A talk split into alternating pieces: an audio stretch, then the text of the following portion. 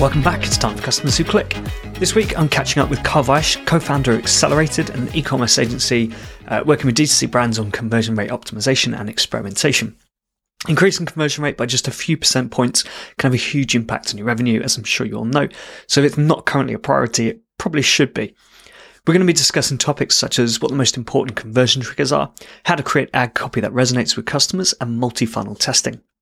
The best thing is, tweaking things to improve conversion doesn't really have to cost much, uh, unlike other things such as investing in ads.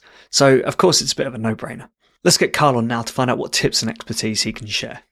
Hi, Carl. Thanks for joining me today. Would you mind just giving us a bit of an introduction to yourself, a bit of your background, and how you got to where you are today? For sure. Well, thank you so much for having me. Really excited to be with you on this episode today. A quick background from me I'm hugely obsessed with psychology. This passion started when I was 16, when I just wanted to use it kind of to motivate myself, influence myself, and also influence the relationships that I have with other people. So that was the initial start of me starting to learn psychology. And then over time, I started with e-commerce and everything. And at one day, I met Lars. He's my co-founder now for the CRO agency that we run together. And he was a freelancer back then for this whole conversion rate optimization thing, right? So initially, I hired him to work on my store and we started working together. And for me, I just saw these two words colliding of my huge passion of psychology and then kind of the business world of e. And he brought them both together with me with conversion rate optimization. And then that was like three years ago. And since then, we started building this agency around conversion rate optimization. And that's what we do today. Oh, amazing. Yeah, that's really cool. I mean, yeah, the psychology side is is just so interesting, isn't it? It's especially when I'm sure you've had it plenty of times, right? You you run a test, does not go as expected, and you're thinking, how have people not reacted to this? How I expected, like how I how I thought they would, and you've got to yeah.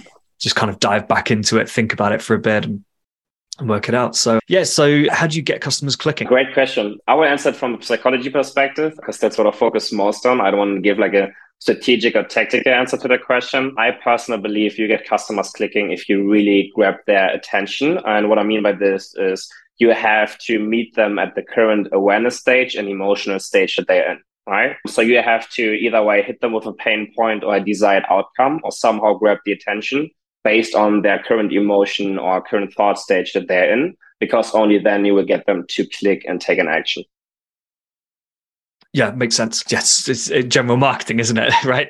It's uh, you know look, look at the the funnel, and put the right messaging in the right in the right places. Yeah, you're not going to convince someone to buy something if they're not even aware they've got the problem. Right. So you need to kind of educate them on that piece, make them go, Oh yeah, okay. That could be interesting. Yeah. Funnily enough, I was I was going through a, a, a catalogue yesterday, just while I was at my parents'. It's a for a, a cooking store here in the UK. And the number of items that I saw in this catalog and went, like I, I ne- didn't even know these things existed, but when I saw them, I thought, oh yeah, no, I want that. That that would that sounds that would interesting. Go, that would go really well in the kitchen, and it's it's just you know not not knowing they existed, and I'm not ready to buy, but you know now I know these things exist. They've just got to. yeah. And, and, and, nudge me towards them. I thought it'd be good. A good place to start actually would be if you could give us a bit of an introduction to CRO uh, it'd be I think it'd be really interesting to get your viewpoint on it because obviously there is kind of CRO conversion rate optimization, and then there are differing opinions on exactly what that means. Yeah, sure thing, would you? So for me, there are three big levers that we have in making an e-commerce business successful. And for me, that is the ad performance, the website performance, and the retention. So first things first, we need to make sure that we have great creators, great media buying, and really drive traffic to the page. Then we have the website performance. So we want to make sure that we convert this traffic from prospects to customers and get them to spend a lot. And then we have the third page, which is retention, right? We want to give them a great product experience, great customer experience, so that they come back to the brand and buy again. And with CRO, we focus on the stage in the middle, right? The website performance. So for me, CRO is all about understanding the customer journey and then obviously focusing on boosting conversion rate and average order value, which is going to make the traffic more profitable and also get more of the clicks that you push to the page convert and actually spend money with you. So for me, it's like one of these three levers that you have in e-commerce. Yeah, yeah, exactly. You know, it's always is a bit of a frustrating thing to deal with with clients sometimes. But yeah, if the traffic is rubbish, then your conversion rate's going to be rubbish, even if you've got a great website. And likewise, if your website's terrible, you can be driving fantastic traffic from advertising, but it's not going to convert. It's not going to do anything. So there is, you know, there needs to be that link up, which is, is can be difficult when things are really siloed. But yeah, I mean, if we if we focus on the the CRO piece, really the the on-site experience, where how do you approach that? What's you know, if you I suppose if you start with a new client or something, what would you be looking for? What are the what are those key things that you target to try and improve conversion? So Great question. First things first, we like to get a, a, holistic understanding of the customer journey, right? Which are the traffic sources that they use to push traffic to the page? Are they heavily focused on VSLs on YouTube? Are they heavily focused on these TikTok traffic or Google retargeting, right? So first of all, get understanding of which traffic is being sent to the page and then also what awareness stage are they in when they hit the landing page? And then also secondly, for us, it's really important to gather an understanding of the target audience and the prospects because each target audience is different. It's completely different if you're selling a fitness program or gym membership to a high status man or if you're selling underwear to a female audience, right? Yeah. For the fitness program, if I sell it to a high status man, I could be saying something like, hey, bro, you should really buy this program to become the best version of yourself and totally crush it in the gym, but you have to buy it now and take action now. While on the other hand side, if I'm selling underwear to a female audience, I have to be way more softer in my marketing and in the copywriting and cannot really use pressure. So this is the first step that we like to gather this understanding of who are we really selling to and how should we sell to them.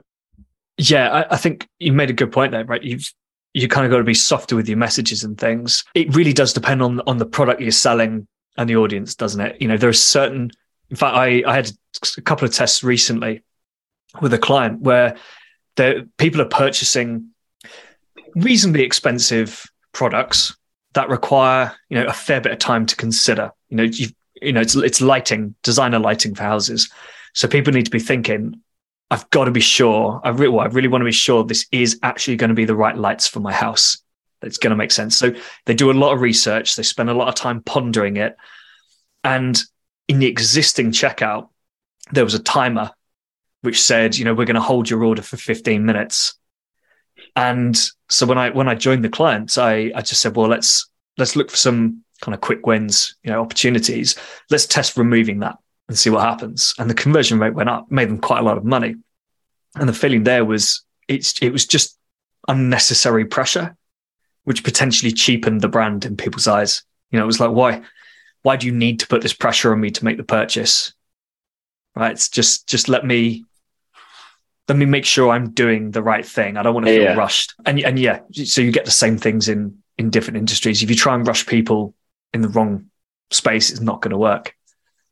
Yeah, great example, especially for what you just mentioned with like these high price products, but the customer journey takes longer. You are cannot expect them to make a decision within 50 minutes if they're going to spend whatever it may be, five or 10K on these design analytics, right? Now I was just going to say, are they going to have a longer customer journey where they're going through like the consideration phase and then maybe come back a couple of days later to complete a purchase? Yeah, exactly. You know, you get, if you're asking the, your average person to spend five thousand dollars, you know, they they need to take their time. They need to be sure. Yeah, okay. Put that timer in front of a, a billionaire buying a yacht, and they might just go, "Yeah, cool. Just have my credit card. Let's let's get it done." But when you know, just because something is high ticket value doesn't mean it's uh, that luxury end where people have got a lot of money and they just say, "Yeah, cool, whatever." It doesn't doesn't really matter. I can afford that. You know, you've got people It's like buying a house, right? Loads of people yeah. buy houses. They're really expensive. People take their time. They want to make sure it's right. You can't, you shouldn't pressure people. yeah. So that's basically the first stage that we really like to do the deep dive in to get an understanding of who's buying from us and also like what are the main decision driving factors playing into it, right? So whether it be like, are they buying it because they want to get a solution or are they buying it because they want to get away from a problem, right? So understanding if their motivation is towards something or away from something. Same with what are the main triggers that we can use? Are we able to use pressure or shouldn't we really pressure them at all? Right. Same with social proof or trust or authority. A lot of these different psychological triggers that we like to kind of embed into the customer journey to make sure we get more people converting from prospect into customer. And I think, and I'm really excited to hear your experience on this, it has to be like really targeted to the prospects, right, from this specific brand. There are certain triggers like social proof or trust that you can just use anywhere. But then there are other triggers like urgency or pressuring them that should be used with care. It's interesting you mentioned social. This is one. It's an interesting one where it's it feels like you know best practice is to put reviews on your website. I've had a, a, couple of clients recently where I've, I've been testing out various forms of social proof and some of it has not been working. And you know we've got hypotheses around this. I also know from you know customer feedback and reviews and and even just reading reviews online you see people saying i normally don't trust reviews right? So I, I don't think it's as simple as just get reviews stick them on your website now I think it's, you know, really consider how you're using the reviews and make sure people understand that these are actual, like, uh, genuine third party reviews. Because I think that's, that's where people lose, people lose the credibility of the review.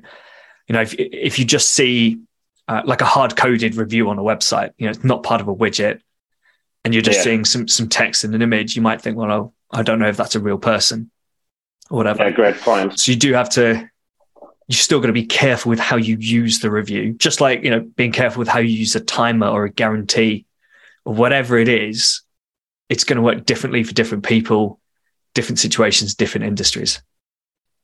Yeah, great point. Especially for like the reviews. Uh, what I was just thinking of how a lot of these dropshippers now they like to use Loox reviews and then just pull the testimonials from Alibaba, right? And you can see within a second that all of those reviews are fake. So I would really focus on making sure that you are either way using a third party widget or put a lot of time and effort into designing the review section, especially enriching them with information. Something like these small badges and saying it's a verified customer, the customer is from this location, this is when they bought, maybe even linking a social media profile, pictures and everything just to make it really trustworthy, not a general review that can be easily faked. Yeah. Yeah, you're right. It's using a decent review provider. You know, one that one that people find if they Google you, because people do. Right. They Google your brand, your brand name reviews, and they see what pops up. And if you're not on Trustpilot, reviews.io, maybe Feefo, if you're not on those pages and, and don't have good reviews, that's going to be a problem for you because there are some other review parties that either don't pop up on Google or they look a bit not as good. Yeah. So it's it, you know, I, I guess it's a, it's it's partly a bit of a problem because it means you do have to pick one of the the top review providers, but they are also a reason that they're the top providers. Yeah. Also, I thought it really interesting what you just mentioned that the customer journey is not only on like one specific website, right? Where they just click around, look at the homepage, look at the collection page, and look at the different products, but also goes away from the store itself and on Google or on competitor websites or maybe even Amazon to try to make this buying decision, right? Yeah, Amazon. Amazon is interesting. kind of trying to see whether I can take review attributes from Amazon and use them and, and then create our own our own little image on a website. That could be an interesting test. But yeah, pe- people go to Amazon, they go to check reviews. I remember someone saying, and this this is supermarket stuff, so it's a little different, but it was for Morrisons here in the UK, the supermarket chain. And he said he was looking at a particular product, can't remember what it was, on the Morrison's website, and it had like two reviews. He looked at the exact same product on Amazon, which Morris, I believe Morrison is the supplier of for, for Amazon Fresh and it had like hundreds of reviews. So you're saying like this is how powerful Amazon has got. Yeah. You know, uh, I suppose you know maybe Morrisons aren't doing enough on the to to push the reviews on their own website, and also anyone who buys in store at Morrisons probably wouldn't leave a review, whereas everyone does buy online from Amazon, so Amazon can push for a review. But it just the, the, the difference in number of reviews was just amazing just because it's on the Amazon website and they are good at getting reviews. Yeah. so you might have to almost put up with that and say, well, you know, we'll use use Amazon, make sure we get really good reviews there, knowing that, you know, some people are going to buy up from Amazon. There's not a lot you can do about that. But other people are just using it to check the reviews and make sure you're legit it's great if you have like this ecosystem of pages, right? What you just mentioned with having Amazon being able to be found on Google if I were to Google for a specific brand and the review page, and just make sure that like whichever route the customer or prospect maybe take, that they can find something for that route. Yeah. Another really interesting bit of social proof these days actually is social, particularly Instagram. I suppose it does depend a little bit on the business, but Instagram comments, right? It's it's a good place to do a quick check. You you're not you might not get the same sort of reviews. You might not get kind of detailed product reviews, but you absolutely will get people saying, "Yep, I love this. I've got one." You know, it might just be a quick comment, or you're going to see loads of comments. I hate this. It's awful. Company didn't deliver. Won't refund me. You know, it's it's a good place to go and check this because people leave comments there because it's it's public. Yeah. It, gets it gets it out there, right? You know, a good sign for me is when I see a Facebook advert and it's got hundreds of comments. That's immediately a green flag to me, and I think, okay, you know, they they're obviously doing probably doing something right here. You're obviously click yeah. in to then have a look. And uh, if again, if you see them commenting and replying back, that's another a, a big positive for me. But that's, I suppose, maybe that's a good a good way to take the conversation. But these misconceptions around CRO that mm. it is just A/B testing. Yeah. When I imagine there are people listening to this who had who hadn't really considered Facebook comments on an ad as social proof and are now thinking, well, you know, maybe we go look at that, right? That's that's kind of the power of CRO as well. We unlock these insights into all aspects of the business, really. Yeah, definitely. I think the best thing about CRO is that it really combines these two worlds of being able to do data driven improvements to website, right? Or come up with these data driven hypotheses of what you want to change same with what you just mentioned of removing this scarcity timer in the checkout process of this luxury brand um, as an idea. And then it combines everything with consumer psychology, right? So you can look at data, you can look at how people interact with the page, or you can look at the target audience. And then you can also apply this background knowledge that you have on consumer psychology or certain psychological triggers that you can use to drive behavior or influence them or build more trust or authority and bring both of those together. And I feel like this is the same with marketing. When you're able as a marketer to really understand what you're doing at a high level, for example, whether it be media buying or whether you really analyze how your creatives are performing and which creatives have the best scroll rate, scroll stopper rate, the best video watch through rate, and then are able to come up with ideas on how to optimize these metrics and therefore optimize the click through rate and the sales. This is what's really going to differentiate you nowadays. Yeah, I think possibly the most important question is why. Like, why is this happening? And I think in CRO, CRO world, we're really good at this. You know, why aren't people? Well, it could be why aren't people buying? Right, it starts there. Then you start digging into Google Analytics. You find a problem page and think, okay, why aren't people? Why don't people like this page? What's you know what's going wrong here? And then we start to get that that customer feedback as well as you know click maps scroll maps and, all, and session recordings and all that sort of thing. I don't see that as much on the advertising side. I see a lot of just this ad didn't work. Let's try this instead. Yeah. It's obviously a lot, a lot of people do do put the work into to really understand things and iterate it. But I do see CRO as the real kind of driver for for customer feedback. Yeah, definitely. And it's funny that you say it because also from my perspective, not a lot of performance marketers use this. And I have a really great friend in Germany, and he's running a Meta performance marketing agency, and he spent over 100 million in advertising spend last year. And he was only able to do that and differentiate himself from like the other agencies because he was really obsessed with the metrics. So he was obsessed with how he could squeeze the last bit of uh, improvement on the scroll stopper, on the click through rate, on the video watch through rate, right? And he was just like really deep diving into the data behind how, how these creatives were performing and how he could do media buying at a really high level, like really granular level to squeeze the last bit of performance out of it. And that's how he was able to crush with that kind of ad spend. Yeah, I mean that's that's fantastic. It's obviously similar to CRO, isn't it? It's how do we how do we keep improving? I suppose that's another. I don't know if it's a misconception or people just don't know this, but you know we don't just run an A/B test, get a winner, and then move on to something else. It's okay. Why did this win? You know, again, it comes back to like why, doesn't it? Like why did this win, yeah. and then how can we make it even better? Yeah, it's what you mentioned earlier. Like people have this misconception that you can just put any social proof on the page put any trust badges on the page and it's going to work, right? Because you've seen it on another store or another website that they've been doing it and they are they may be big or they may be crushing it. And you just like copy and paste their strategy and then you end up wondering why it's not working. And then you think CRO may not be the deal after all. yeah. yeah. Oh god, it happens too much. Um, and what's the other one? Kind of on, on the same lines.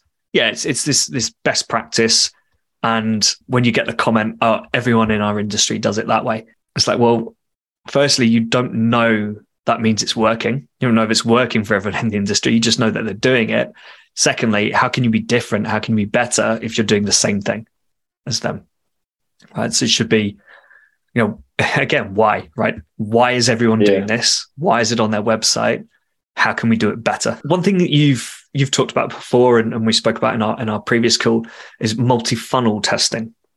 So just like to kind of touch on this a little bit. Yeah, just kind of hand that over to you really. What's you know, do you want to explain multi-funnel testing, how to use it, uh, why would you use it? Sure, great question again. So generally, we like to run a B test during really consistent periods right? Because then we can really test a lot of stuff. We can gather these insights. We may have some winning tests. We may have some losing tests, and we can improve over time and have the compounding effect over time, right? So that's our strategy for like Q1, Q2, and Q3 of the year. And then in Q4, we like to switch to what we call multi funnel testing. And what it essentially means is you also set up these A B tests or ABC tests but then during these high traffic periods like Singles Day, Black Friday, Cyber Monday, Halloween, and whatever else you may be promoting during Q4, you're going to push a lot of ad spend on single days, right? So we have brands that are spending anywhere between 50 to maybe two, 300K a day. And this is completely different to the normal behavior, right? Normally they would be are spending consistently, consumer behavior would be really consistently. But then during, for example, Black Friday, Cyber Monday weekend, we cannot really gather these learnings and run a standard A B test in that sense because the consumer behavior is completely different. So we may be testing something and then the test has a skewed outcome, right? Just because during this weekend, it was completely different to what it used to be during the year. And then secondly is well, that. sorry, um, just to touch on that. You're right. It's it's a completely different mindset that pretty much everyone is in at that stage. It's not your standard buying journey. It's yeah. things are discounted can I get something for a discount? And even like, do I really need this? Maybe not, but it's discounted, so I'll buy it and, and give it a go.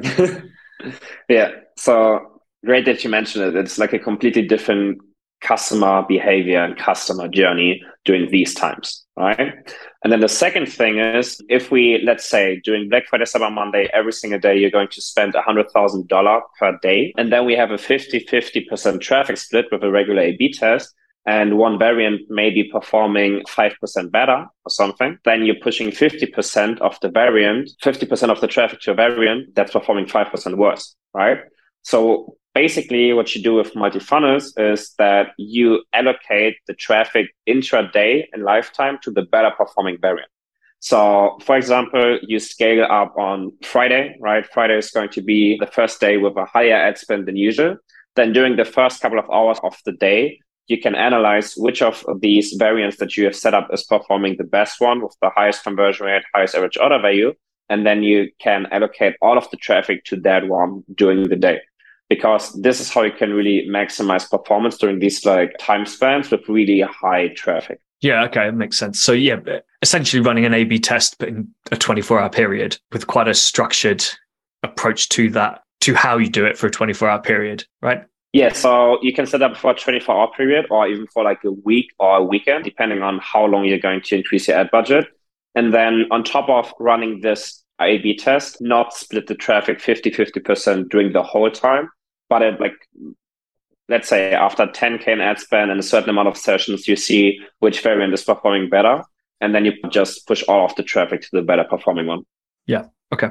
Yeah. And do you run it in a, is it a kind of similar approach to an A B test in that you, you, you kind of make one change and you're, you're testing on one thing? Or, you know, when you say multi funnel testing, are we looking at quite different approaches to, yeah. to the experience that people are going to see?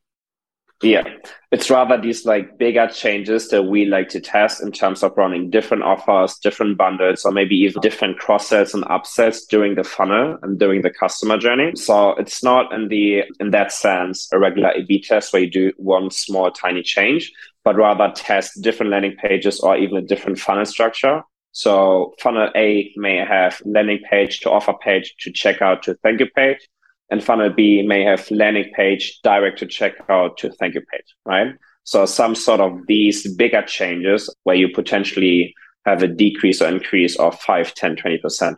Given that, as we've discussed, the consumer behavior might be a little bit different on certain days like Black Friday, how do you move forwards with, with what you've learned from these multi-funnel tests after the holiday period? You know, when we go back into that more stable time of the year? Yeah. So with the multi funnels, we only focus on maximizing performance during these periods. So it's not really about gathering these learnings because as you mentioned for a B test, it's they are amazing because you can do one small change. For example, you remove the scarcity time on the checkout and then afterwards, you know, okay, it's better to not pressure them into buying, right? With multi-funnel testing, where we make bigger changes to the customer journey or do a couple of changes on one landing page, we are not able to say afterwards, yeah, on this landing page, we added an exclusive bundle and we added a scarcity timer and then also a pop-up. Uh, so we know exactly what works, right? Because we did a lot of changes. So what we like to do after doing these is kind of split them up into different A/B tests that we can then test uh, on a more continuous level afterwards. Yeah. Okay. Yeah. So it's, it's similar tests that I, to I've done before, which is I suppose we, we just described them as A/B tests still, but essentially it was a different product page, right? It wasn't wasn't one change. It was, you know, a new layout, new structure, potentially new copy, you know, whatever. It was it was almost a completely different website. And then if that new version wins, then you start saying, right, how do we start optimizing all these different bits that we've changed? Mm. Yeah. So that's that works quite. I found that works quite well, but it works quite well if you're expecting quite a drastic change. You know, you're you're it's almost like you're aiming for a maybe a 10, 15% improvement with that new design. Because if you only get a one percent, it does suddenly become, well, what is it? What, what's given us that one percent? And yeah. there's probably aspects of that new page which are which are pulling the conversion rate down. So it is a bit of a riskier approach to take. But then, yeah, you do start testing those individual elements. So yeah, I'm not not completely against that, but I think what you probably don't want to do is just change three things. You've got to take a radical enough approach to the page to make it worthwhile doing that redesign. Yeah. Otherwise, otherwise, you might as well just test the three things individually, back to back. Yeah. Cool. I think. Did we talk about conversion triggers? Did we go through that? A little bit in the beginning, in terms bit. of social proof and trust. Yeah, let's let's come back to that a little bit. Yeah, what other conversion triggers are there? What are the yeah?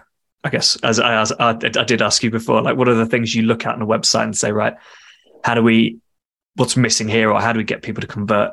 Yeah. So I always like to look at pages with a certain framework in mind. And for me, this framework is that we need to motivate the prospects. We need to show them the value of the product then we need to reduce friction in the customer journey and reduce the anxiety that they have. So this is basically the framework with how I like to assess the customer journey and the website. And then there are certain psychological triggers that play into this. Right. A big one of this is trust because obviously everybody can talk all day long and make the most outrageous claims in their value proposition on the product benefits. But then people need to have trust to the brand or trust to the product that this is actually true. So trust is a huge one. Another one for the motivation is that we like to look at certain incentives that we can do on the page, right? We like to nudge them, right? Not just like a trigger that we like to use in terms of giving them small incentives and also reaffirming their buying decision. So a great example for this would be when they put the product in the cart, at the top of the cart drawer, you have a small message that's saying, congratulations, you did a great choice. Here are your products, right? So we basically reaffirm them and give them a small pat on the back, saying that what they did is right. And then we nudge them into uh, following through of the customer journey. So, do you know what? I, I, I need to go check. I'll have to go check after this actually to see whether I ran this test or not. It was a similar thing. It was when you, when you clicked on the add to cart call to action, the idea was that the cart would change color. Sorry, not the cart. The the button would change color, so you know you've clicked it, and it would say something like "Great choice." Just that little yeah. message to make people go, oh, "Okay, yeah, awesome." um, yes, it's interesting you mentioned that as well. A similar, yeah. similar thing. Yeah. So those are like the small things that you can change. Similar to the huge thing is that prospects always have a certain anxiety and certain objections, right? So this is also a small thing. And uh, I just came up with this because you mentioned the call to action. What we like to do sometimes is instead of saying checkout now or buy now is go to secure checkout now right? Just to give them the subtle hint that what they're doing is secure and the payment informi- information is secure. And we want to give them the certainty that they don't need to be anxious about handing us the credit card details, right? So, so is that like also? Are you saying after they've clicked add to cart, where they might get a mini cart or a slide cart, whatever you want to call the different the different options? Yeah, and, and there it's, it kind of shows you what you've got in your cart at the moment, and it says continue shopping or go to checkout. Yeah. Yeah. Okay. Exactly. Yeah, no, I like that. Yeah. So those are like the biggest triggers. And then one is rather about removing friction, right? Or giving them more incentives for the parts where we cannot remove friction. So one thing that we tested recently, and you've probably did, did like a similar one too, is in the checkout process, we aren't able to remove these forms. So we ask them about the name and the address and the credit card, right? We cannot remove this friction. We need them to put in the information there. So what we did was as soon as they filled in their name, for example, in one of those fields, we would give them a green check mark and like highlight this box green to give them a small dopamine hit, right? We want to give them an incentive to go through this complete form and fill it out and then go to the next step. So this was like a really small subtle change, uh, but it worked really well because it gave them these like small dopamine hits as soon as they would put in the information. I like that. I haven't tried testing that but what I have done is I've run tests on explaining the friction.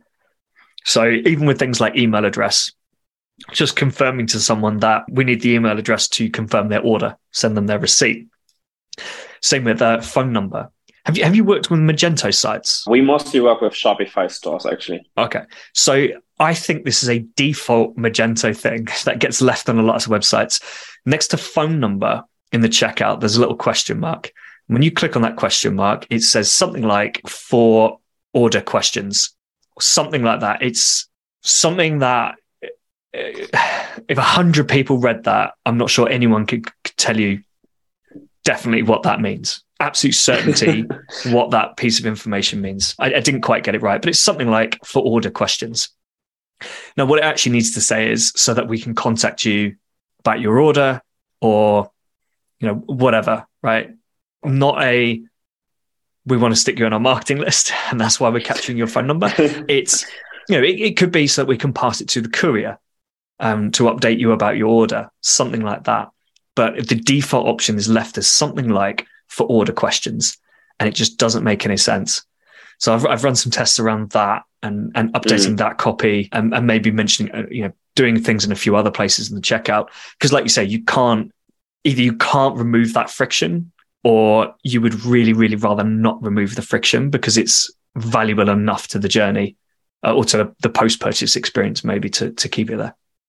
Yeah, I like that one a lot. And then also one thing I just had top of mind now is increasing users' motivation. Right. What we really like to do for that is uh, doing customer surveys where we ask questions that are designed to understand their pain points, beliefs, motives, and desires and then based on these customer surveys analyze which are the most common used words metaphors analogies and stories that they like to tell about why they bought the product right and then we go through these surveys and let's say for example 10,000 people filled out the survey and 5,000 of them say I bought these lighting lightings because I wanted to create a luxury atmosphere at home right? And then 50% of the people use exactly this sentence. Then what we like to do is do copywriting tests where we switch the current copywriting or the current value proposition to something that's based on the customer service. And what we found is that even the slightest change or the slightest addition of a word or a sentence resonates so much more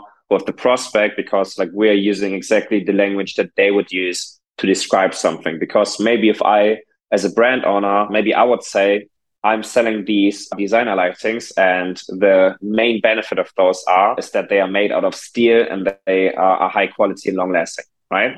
But my target audience usually says, I buy them to have a unique luxury atmosphere at home. So we're talking yeah. about the same thing, but we're using completely different words.